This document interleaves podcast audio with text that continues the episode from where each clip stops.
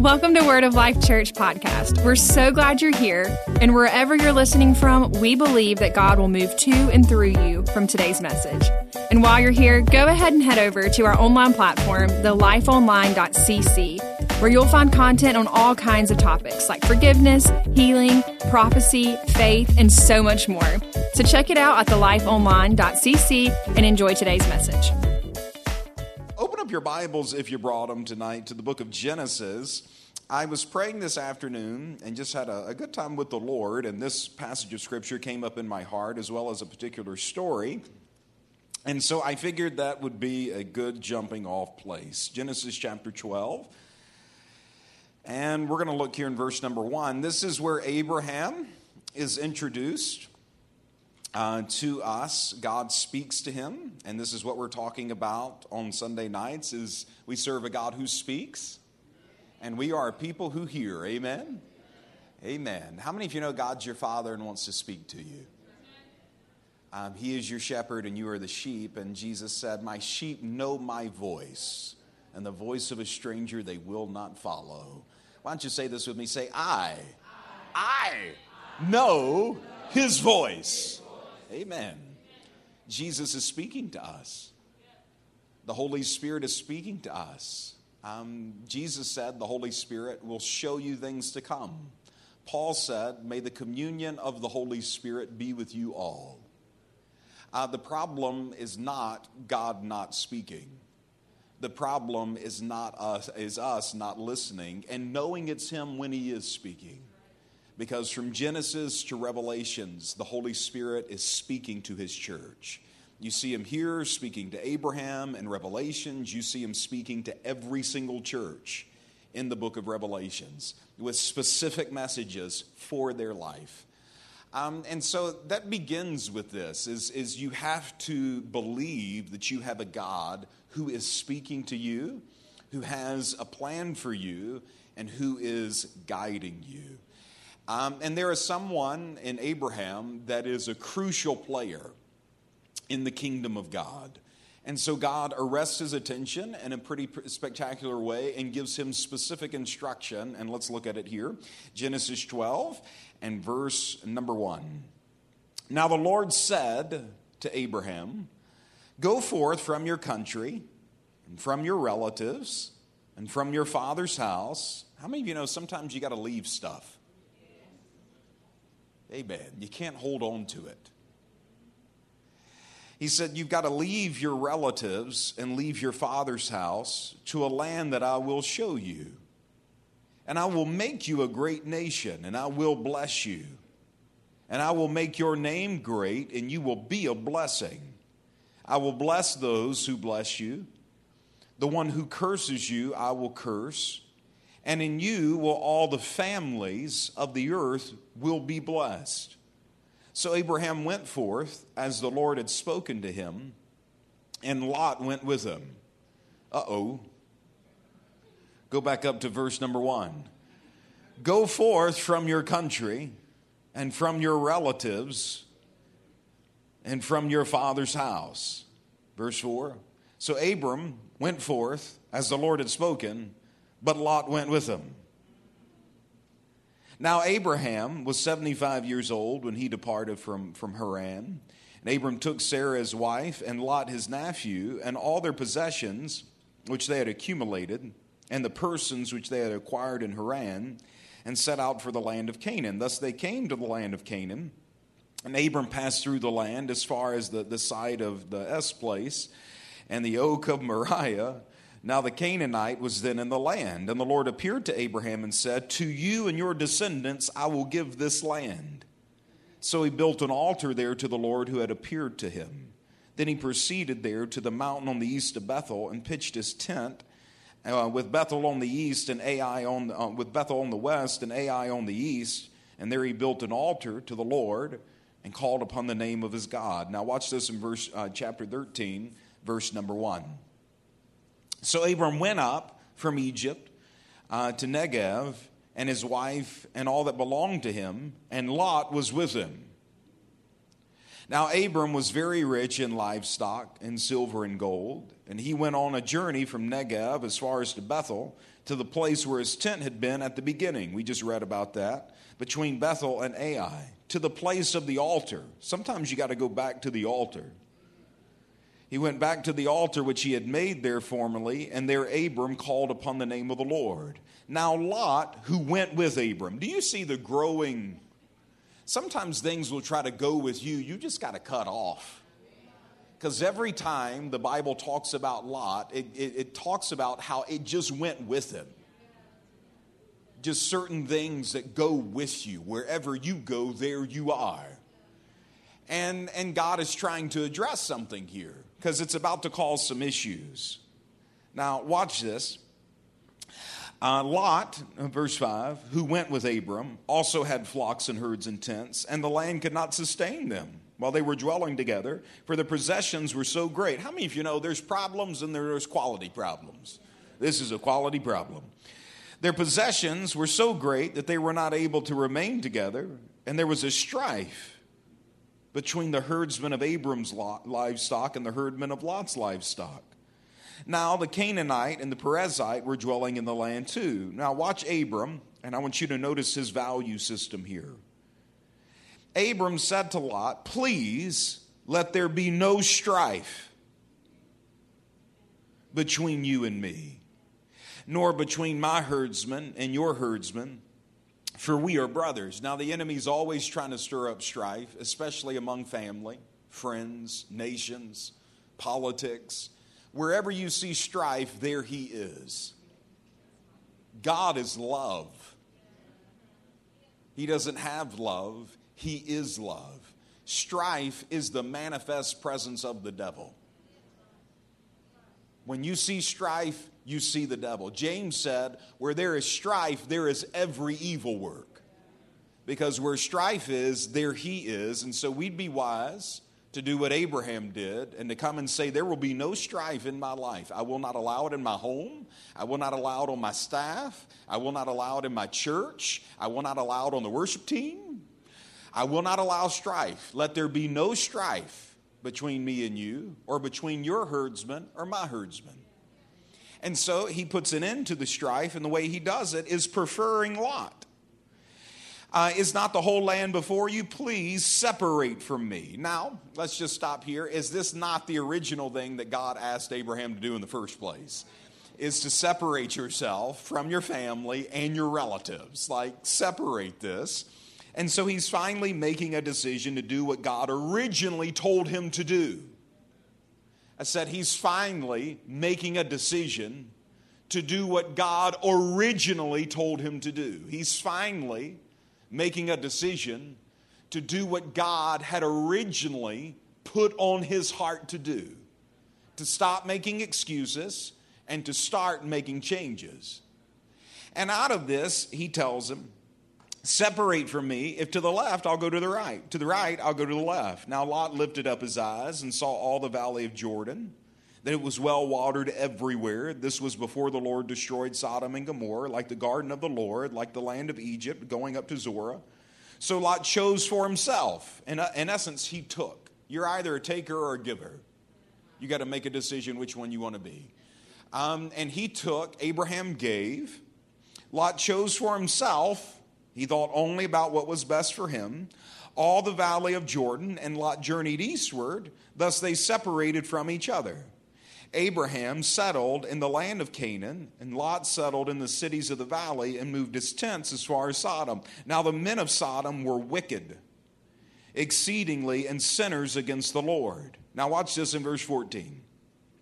The Lord said to Abraham, and I've got this underlined and in parentheses and comments to the side. The Lord said to Abraham, after the Lord said to Abraham after Lot had separated from him, Now lift up your eyes from the place where you are, northward, southward, eastward, westward. For all the land which you see, I will give it to you and your descendants forever. Let's pray. Father, we thank you for your word and the holy reading of it, and we thank you that it will be a lamp unto our feet and a light unto our path. Father, speak to us specifically and as individuals what we are to see from your word tonight in Jesus' name. Amen. Now, notice verse 14. The Lord said to Abram after Lot had separated from him, Now lift up your eyes. There were things in Abraham's ears God wanted to say that he didn't say until something was out of his life. And there were things that God wanted to show Abraham's eyes that his eyes couldn't see while that thing was still in his life. And when Abraham made a decision to fully obey the Lord, it opened up his ears to hear what God was trying to say, and it opened up his eyes to fully see what God wanted him to see. Do you see that in Scripture? After, after Abraham separated himself from Lot, in essence, it wasn't enough for him to wait for Lot to leave him. Abraham was given the command to separate himself from Lot, and until he did, God took him as far as he could go. But when he made a decision to fully obey the Lord and to finish the last word, God gave him the next word. When the last word was fully listened to and obeyed, it opened up the word for the next word. And it opened up his eyes for the next thing. Does this, does this make sense? How many of you know in Matthew 25, it tells us that God tests us with the little to see if He can give you the much. And that if you're not faithful with what He's put in your hands, He's not going to give you the next thing. And when with Abraham, and I'm sure he didn't mean to be, he came by it honest, he was being unfaithful. He had something that God was dealing with his heart to do that he wasn't willing to adjust. He wasn't willing to make the tough call. And as long as that thing was in his life, it didn't make God love him any less or love him any more when he got rid of him. God loves you all the time, all the time, always, in spite of your attitude, actions, or behavior. But as long as this thing was in his life, it was stopping his eyes from seeing the next thing and stopping his ears from hearing the next thing. Now, this came up in my heart today. I was praying just praying for this service. And as always, I study to show myself approved. I handwrite every message and memorize it. It doesn't matter if it's for Sunday morning, Sunday night, message to my staff, whatever it may be. I'm, I'm never going to be ashamed of my work.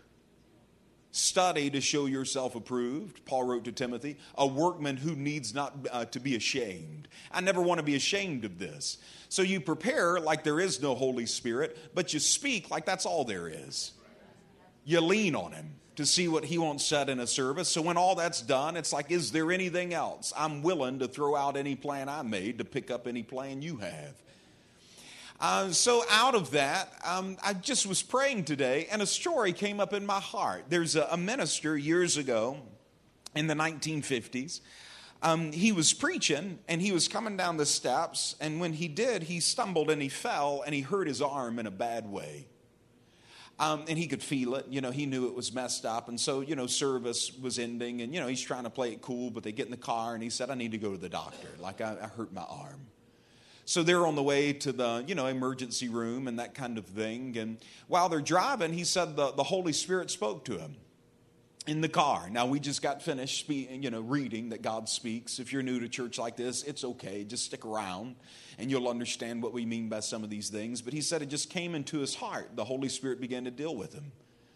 Um, that what happened to him there was not just an accident, it didn't have to happen. Now, there's some stuff that is just an accident. It, it genuinely is just an accident. We live in a cursed world, and out of that, uh, God will redeem it one day. But until then, there's just mess that happens. And out of that, we, we walk through it and we use our authority. But then there's some times where we give place, where we give place to the devil. And Paul wrote in the New Testament, give him no place. Don't give the devil place in your life. And the Lord, he said it came into his heart. The Lord began to speak to his heart all the way back in 19, I think it was 1954, that what happened was not just an accident, it didn't have to happen. And he said the reason why it happened was because he was in, this minister, was in the permissive will of God. The permissive will. If you're, you're taking notes, this will serve you to write this down. The permissive will of God and the perfect will of God. Permissive, perfect. Permissive, perfect. And out of that, the Lord spoke to him just in the car and said, You've been in the permissive will uh, that I have for your life, not the perfect will. And uh, he said, Your arm is uh, not broken, uh, but there is, um, you know, dis- it's disjointed or dislocated. And he said, At the doctor, they'll show you that, and they'll hold you for a little while, but then they'll let you go. I'll talk to you further about that. So they get to the, the hospital. They said, Sure enough, it played out all like that the doctor came in and said it's not broken but you know you, you did mess it up you know and there's some ligament damage and some some things like that and he said you know you'll have to you know take care of it and put it in a cast for about four weeks and wear it in a sling and he said okay and he said while he's sitting there in the, the hospital room he said he was sitting there and you know everybody else had to go home and he was staying there for the night and he said uh, i was getting a little lonesome actually and, you know, I don't know if you've been, been that way in a hospital room or just in somewhere else where you're a little lonely. And he said the door was open. He said I heard footsteps walking down the hall, and so I thought, well, you know, and, and you know, a nurse or somebody's coming in, you know, making rounds. And he said, in walked Jesus. Now I've never seen the Lord. Um, I can't wait to. Just give him a big old hug. I love Jesus but I've never seen him. I can't wait to, but I've never had the privilege of that. Uh, but he said he saw Jesus, and we see that in the, the New Testament uh, through the book of Acts and in the Gospels after his resurrection, people seeing him. But anyway, he said the, the Lord walked in and, and he told him, he said, Now let me tell you about why this happened. He said, For you, there have been things I've been dealing with you about in ministry.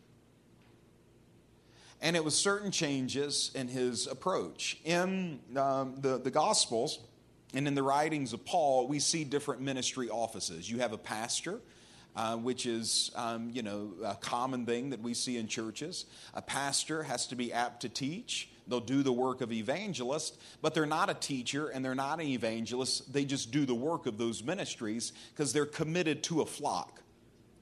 Um, there's um, a specific place and a specific people. They're shepherds.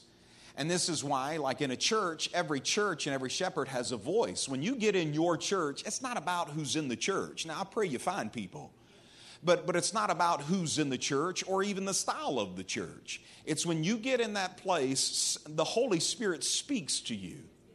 And every pastor and every church has a voice that's married to a people. And it's not just a pastor who's married to the church, but there are certain things that God will connect you to, sometimes for a season. That as a believer, that's a steady voice in your life. And so they do the work of an evangelist, and out of that, people will, receive the Lord, and there'll be altar calls, and they do the work of teaching, like I'm teaching right now. But there's a commitment level. Um, and it's a safe thing. You need that. You need a pastor. Uh, but there's other ministry gifts. You have a teacher who's kind of like a pastor. They, they, they teach a lot. And typically, for a teacher, there's one subject they kind of major on um, that, you know, whenever they start to teach or preach, they just always find themselves going back to that. They, think of it like this a pastor's kind of a generalist, a teacher's a specialist. And so you have that. But then you have other offices. And uh, out of that, you have the office of a prophet or an office of an apostle. An apostle um, is kind of like the thumb on a finger, it can touch every office. Uh, it can do the work of an evangelist and start a movement, but then after it can plant a church. It's effective in all the offices. It, it can be prophetic, it can be teaching. Um, and so, out of that, there's rank even to those offices, and there's honor connected to each one. And for this particular minister, they had started as a, um, a teacher. There was just a strong gift on them to teach. And out of that, people liked it and people, you know, valued it. Uh, but the Lord had been moving him and asking him to move into something more prophetic. Now, anybody who's overly anxious to be prophetic always alarms me. And that's the truth. Because when you're dealing with the prophetic in the Old Testament, if you said, Thus saith the Lord, and it wasn't the Lord, they would stone you. Some, sometimes there's a part of me that wishes we could bring a little bit of that back. Not like, like stone you to death or anything, but like enough to get your attention. Uh, that when you're saying it's the Lord, it better be the Lord. Um, and so out of that, there should be a little, uh, you know, holy reverence for that office. Because in the office of a prophet, uh, you are saying, you are seeing and saying for the Lord. And so, and, and two, there's a, a for each dimension of these offices in grace, there's a price uh, that you have to pay uh, to, to come and, and really dive over into those things. And so, out of this, he had been hesitant to kind of step into those things and, and wouldn't tell people about that. The, Jesus said, if you receive a prophet in the name of a prophet, you will receive a prophet's reward. Well, it's real hard to receive a prophet if you don't know you're dealing with one. And so the Lord had begun dealing with his heart to kind of talk about that a little bit more and to operate in those things because we need it. And even today, we need these ministries. We need strong evangelists. We need strong teachers. We need strong pastors. And we need strong prophets. We need all the ministry gifts God's given us for the perfecting of the saints so that we, the saints, can do the work of the ministry. But he had been hesitant to operate in that. And the Lord, on several different occasions, had dealt with his heart to be more bold there. Um, and that was coming into his heart, but he was being unfaithful with it. Now, when, when God speaks to you in anything, you got two choices. You can be faithful or you could be unfaithful. The unfaithful person in Matthew 25, what did the unfaithful steward do? He took what the Lord gave him and he did nothing with it. You ever read Matthew 25? Parable of the, the, the, talents. To one he gave five, to another one he gave two, and to another one he gave one. The one who he gave five to took it and did something with it. He honored it. He took it and he put it to use and turned five into ten. Jesus comes to him and says, Well done, good and faithful servant. You've been faithful with that which is little. Now I'll make you a rewarder of much. Enter into the joy of the Lord. The man who had two talents, he came and said, What'd you do with your two talents? He said, I turned two into four. He said, Well done, good and faithful servant. Faithful, faithful servant.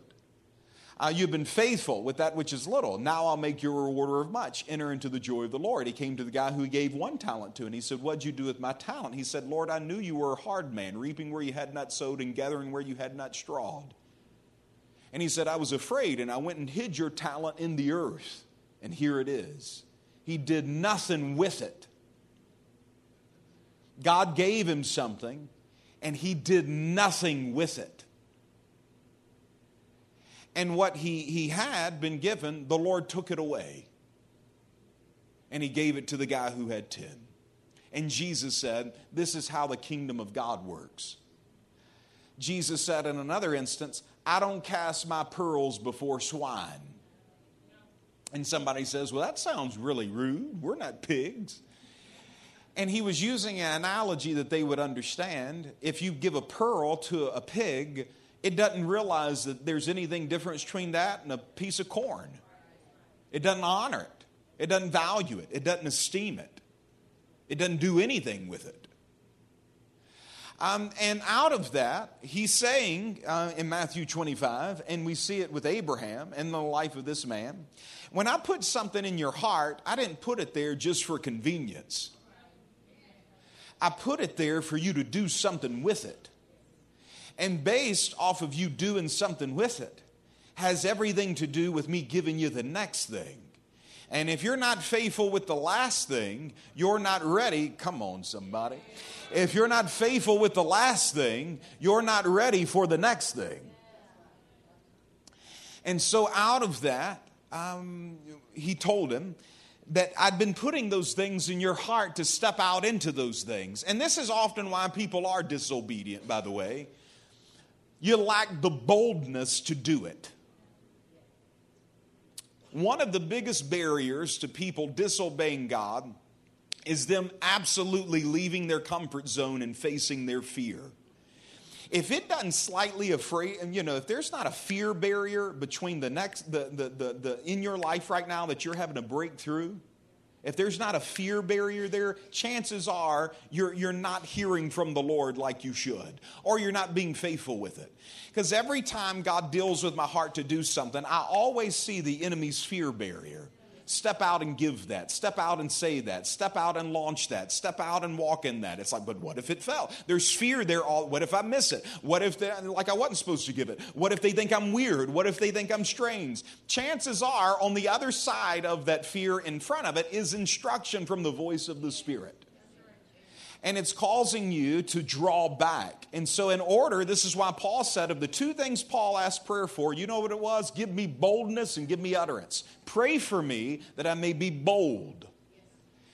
And when you go to disrupting family and you go to go disrupt like what Abraham's disrupting here, to leave family and to leave those things, you got to be bold to leave the only land you've known. You got to be bold to leave family, and it's real easy to take it, you know, your comfort blanket with you the one thing that's just comfortable with you, and be partially obedient.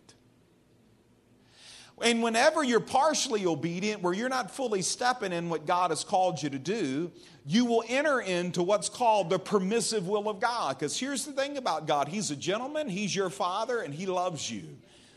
But I wish sometimes He'd be a little bit more forceful because He won't make you obey Him.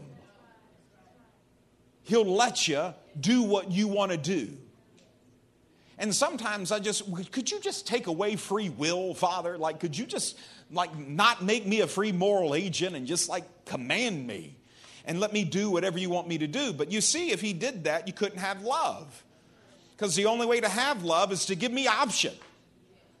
Uh, option reveals preference, preference reveals what you love. And so God doesn't want robots, He wants sons and daughters who choose Him. And so, out of that, um, you know, but here he's got a choice, and he chooses to have Lot with him. And as long as Lot is with him, or as long as this minister was not operating in the prophetic like God called him to, and as long as you're not doing what God wants you to do, you will enter into the permissive will of God. It's like the children of Israel coming to God and saying, We want a king. Well, why do you want a king? Everybody else has a king, but I'm your king. We know, but we want to do it our way. And you know what God gave him? The Bible says He gave them their request, but sent leanness unto their souls. For, literally, from the time they asked for a king in 1 Samuel, all the way through the rest of time, they are in the permissive will of God. Not the perfect. David was the permissive will of God. Saul was the permissive will of God. Solomon was the permissive will of God. And somebody says, well, what does that mean? That means God will help you as much as he can. He will take you into a land. He'll take you back to Bethel. He'll give you some encounters at the altar. Like you could live a happy little life. But there are certain things that your ears will not hear and your eyes will not see until you make a decision to do what is in your heart and get out of the permissive will of God and into the perfect will of God. God will let you. He will let you. He'll let you betray him for 30 pieces of silver. He'll let you. He'll let you. Uh, he'll let you deny him. And he'll, he'll give you the, the 411 before you do and tell you, you will deny me. Before the, the rooster crows three times, you will deny me. Pray lest you enter into temptation. And he'll let you sleep. He'll even poke you and wake you up and be like, I'm telling you, pray lest you enter not in temptation. And he'll let you go back to sleep. But when I get in the permissive will of God, whether it's this minister, or whether it was Lot, or whether it was Peter, or whether it was Judas, when I get into the permissive will of God, you know what I'm doing? I'm inviting pain into my life. when Peter got over into the permissive will of God's telling him, It is not my will that you deny me. Satan is trying to sift you like wheat. Pray. And when I get that word and I don't do anything with it, and I fall asleep instead of pray, um, that out of that, it doesn't make Jesus love me less. He will go on a rescue mission to redeem your life and get it back on track. Like, that's a, how amazing God is. But there was a certain season of pain Peter walked through. And it wasn't because God didn't love him, it was because he was in the permissive will of God and there was strife that Abraham walked through that he never would have had to walk through. And there were certain things in this story, Genesis 13, that Abraham lost that he never would have had to lose if he would have never taken Lot with him. And there were certain things that the sailors did and went through when they had Jonah on their boat. They didn't have to go through that storm. They didn't have to go through that moment. They didn't have to face all those things. But until they got the permissive will of God, uh, God will allow Jonah to try to head in that that direction. But until he got them off the boat, there were things that God wanted to do that their will would not allow him to do. And I just want to encourage you, like, this is so big in my heart of like, if God has spoken to your heart something and the Holy Spirit, by his, his revelation, has brought that to you, you've got to pay attention to it and be a doer of the last thing that, so that God can show you the next thing. I really believe we are in a season of the next thing. Um, that for, for so many of you, you are leaving the last thing. It is God's will for you to leave the last thing and to get into the next thing. It's a season of transition. And I really sense like it's, it's almost that time where it's over, like the new thing is right here. Um, and you know, you hear it all the time God's doing a new thing, and do you not perceive it? It's not all the time. There's seasons to God and rhythms to God. Uh, but out of that, I genuinely feel like so many of you, like you're in one thing, but God's trying to take you into this next thing. But there's certain things that eye has not seen and ear has not heard.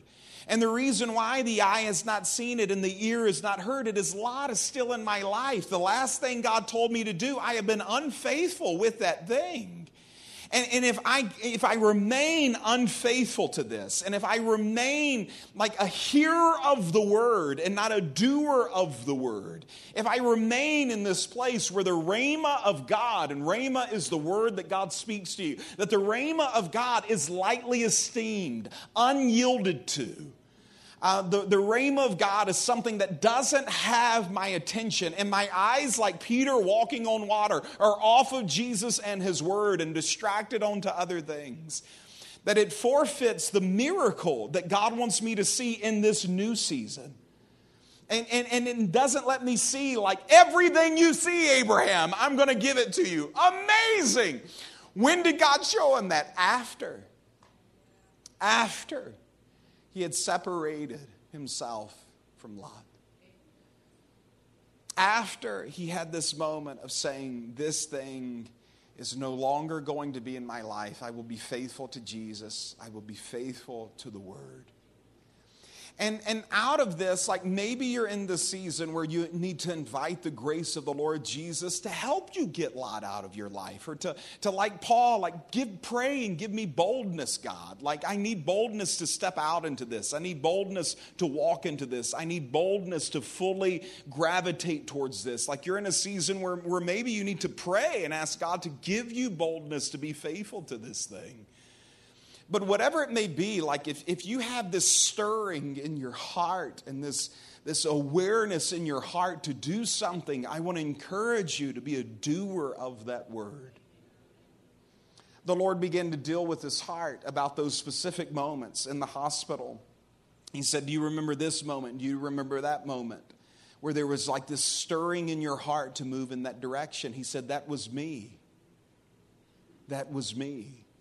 And he gave him, a, a, for instance, he said, Do you remember when you sat down to go to that, that big church? You know, he's a traveling minister and you get invitations to, to go to different places. And I've had this happen to me a lot. Um, that, you know, here lately I'll get invitations to go to particular places or to be a part of certain things. And, you know, you get certain opportunities that, you know, are exciting. And you get certain things that when you get it it's like man that would be amazing. And, and there's the flash that's involved there because you know they'll tell you they'll give you a certain amount of money and then there's the flash that involves there of like that would equal more exposure like any of those types of things.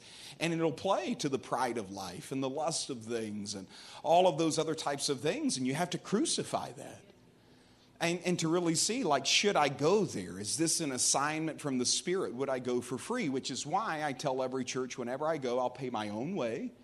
Um, because if i'm coming to you it's because the lord told me to so we'll pay for it. And i'll pay for my airfare and i'll pay for the hotel. I'll come to you for free. I expect nothing. Because um, if i'm going it's because i'm sent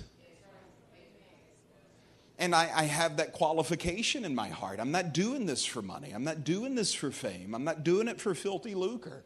And somebody says, Is money filthy lucre? No, money's a servant. But when you place a high value, so much so on money that you're doing things solely for benefit, it'll take you out of the will of God in a heartbeat. And so, out of you have two masters. It's either God or money, he said. You've got to watch that spirit that comes with profit and mammon. It's, it, it can be, a, a, a, it is the competitor for the Lord in our own heart. But anyway, he had this offer to go preach in this church. And it was a big church, and he said, I was in financial need. And he said, I sat down and like, I'm going to that church. Like, I need to go in that church. It'll be good for me. It could open up the door to more churches. He wasn't like a pastor. I have a consistent paycheck. He was a traveling minister. They make their living on going to churches. He's like, this would be great for me. And so this was, you know, 1950s. So it wasn't like email or like cell phones, it was letters. And so he's writing the letter. And he said, three times I sat down to write that letter to go to that church. And he said, every time after I wrote the letter accepting it, he's like, I, I just knew, like, something's not right. I balled up the letter and threw it away. And he said, I sat down on three separate occasions to do that, but he said it was like there was something that was dead inside every time I thought about that. That's the phrase he used. It was dead inside. He said it was like a cold feeling every time I thought about that. Just something on the inside, just knew it wasn't right. And the Lord told him, He said, That was me that was me trying to get your attention. And he said the reason why is that church would not accept that type of ministry, talking about the prophetic ministry. That church would not receive you. And it would take you further over into the permissive will of God because they would see that teaching gift on your life. And out of that, it would reinforce that and take you down deeper that trail. They would not receive the prophetic. And he said, on the other hand, do you remember this other church? It was a smaller church that he also had an invitation to, but looking at it, it's like, ah, you know, even if I went, they might not be able to like pay and like, you know, that kind of thing. And I've, I've got to find jobs that actually pay rent. I've got a, a wife and kids and all these types of things. But he said, every time you thought about that, what did you sense on the inside? He's like, it just felt right.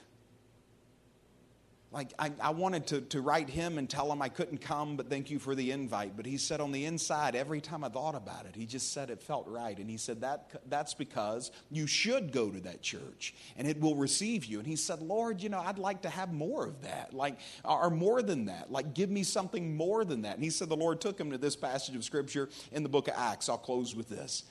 I go over to Acts chapter 20. Acts chapter 20, and let's look here in verse number 22.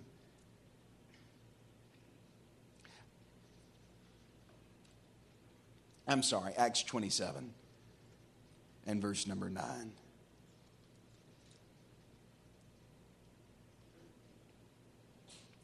Paul is going to Rome. He's fulfilling his high calling that's on his life.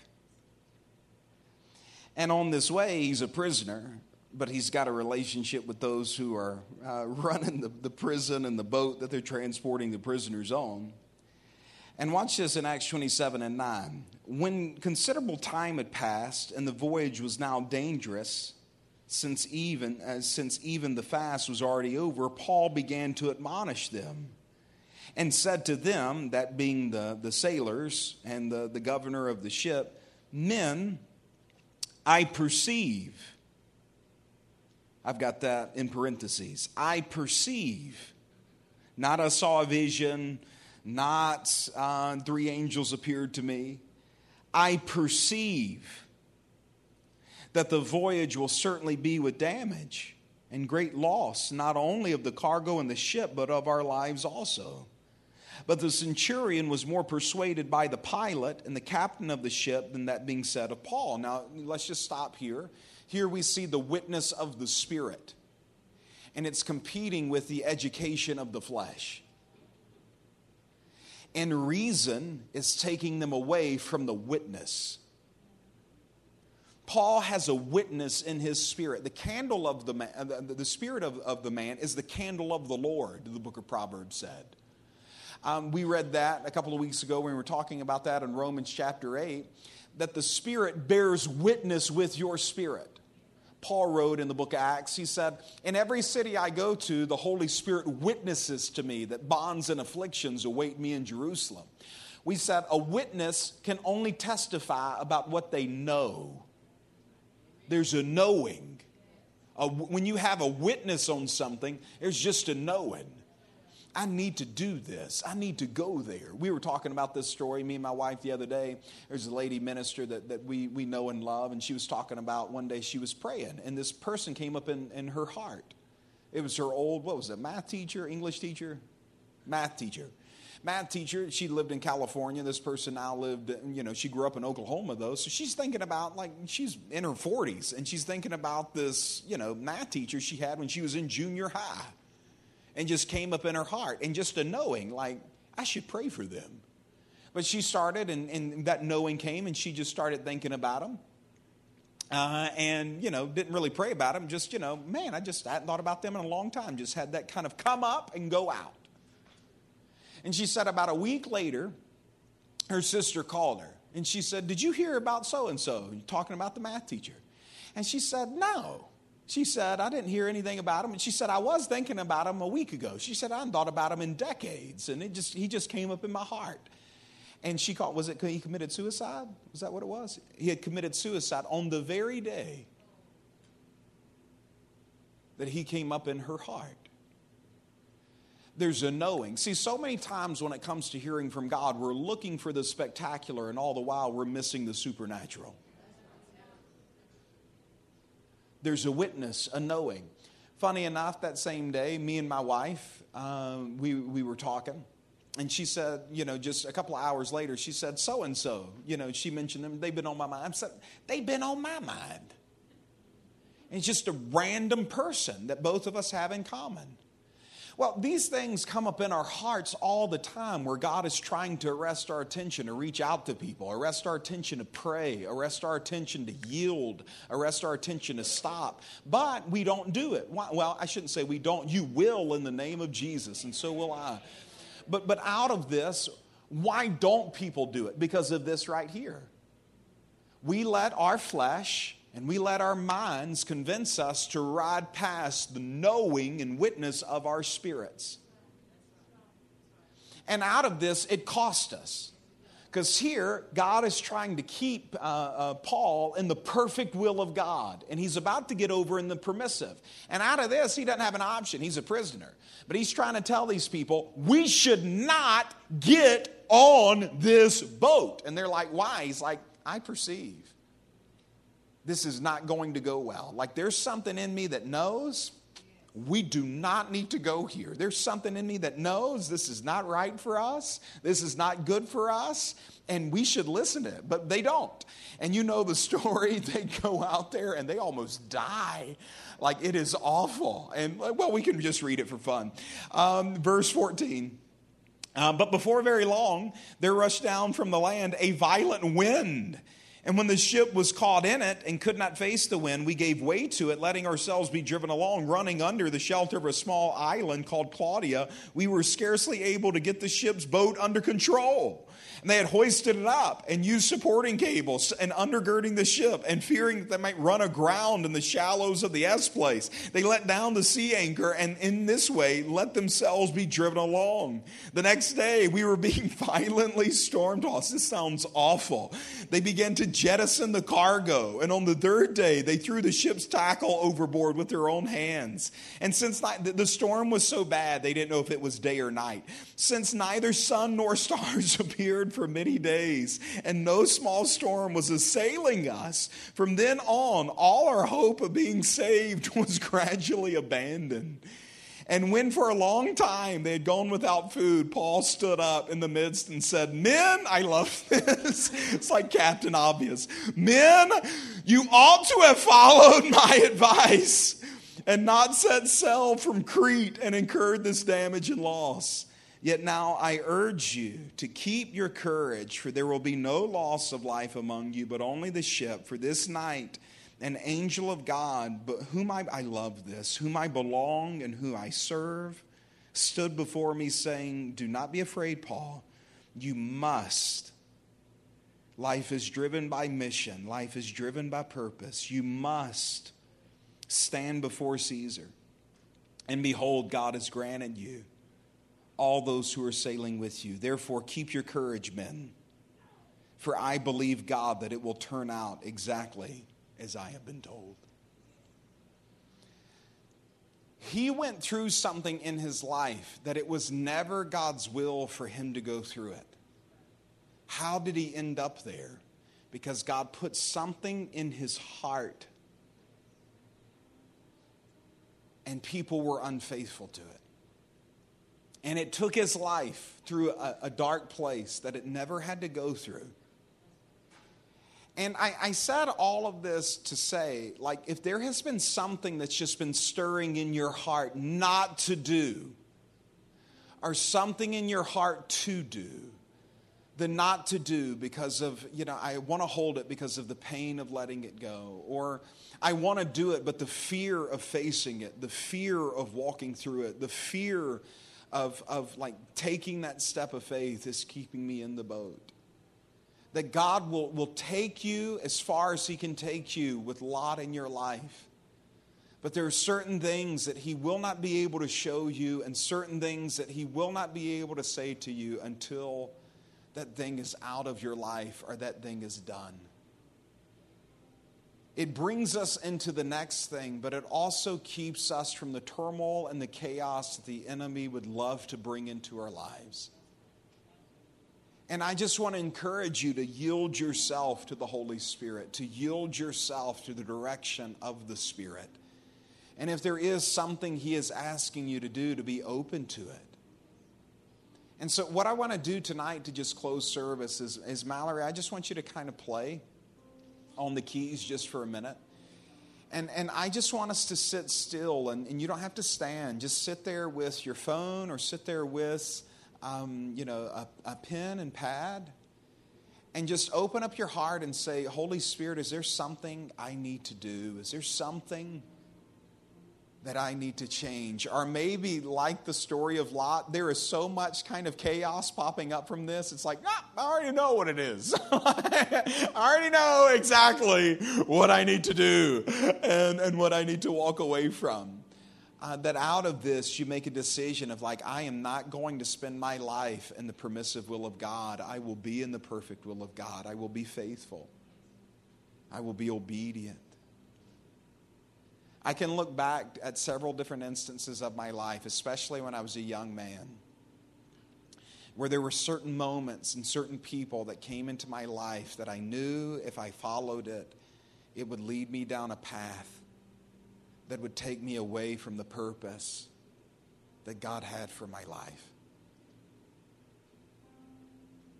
And I remember the pain of letting those things go and making a decision to separate myself from those things. And then I can also look at my life and with everything God has ever asked me to do from, from start a 6 p.m. service to build phase one of Lakeland, build phase two of Lakeland, take on multiple campuses with every one of those things, there was always a wall of fear where I felt like I wouldn't be good enough, I wouldn't be enough. It would be too much for my ability, too much for my public speaking ability, too much for my, myself. thinking I wouldn't be enough, not seeing that God is always more than enough, that if it be of God, no person can stop it, including yourself.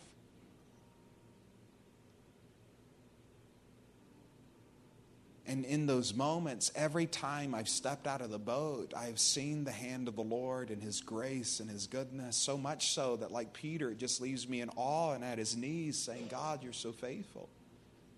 But there was never, not once, that barrier, barrier fear. And some of you, that is what you have been facing. Like God is telling you, it's time to step out. And you like being underexposed. You like sitting on the sidelines. And God is saying, like, you've been trained and it's been good, but it's time for you to get in the game.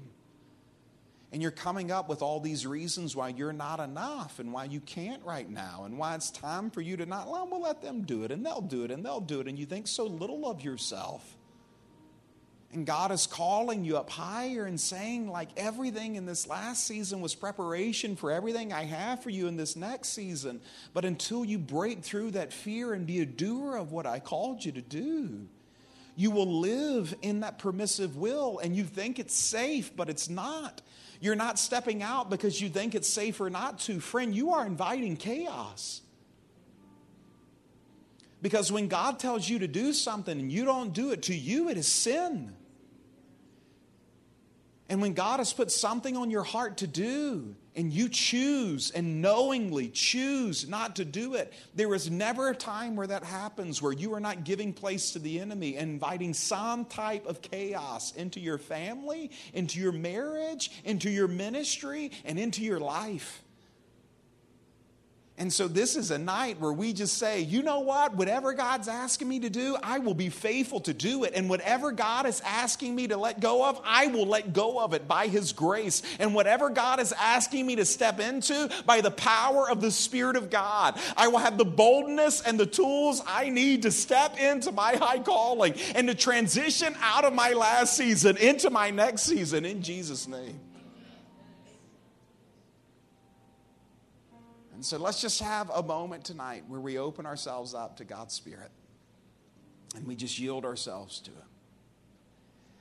Um, we're not afraid of stillness and quiet. We don't have to be loud all the time. So let's just take three or so minutes just to sit in stillness. And Mallory, just play whatever the Lord puts on your heart to play, and then we'll end with song and a hymn.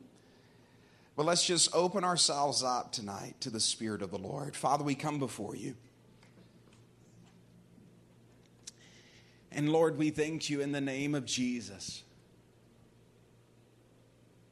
that we are your sons and we are your daughters, and that you will lead us and guide us. And so, Father, we just create space for you right now. In our hearts and in our lives to open ourselves up to instruction.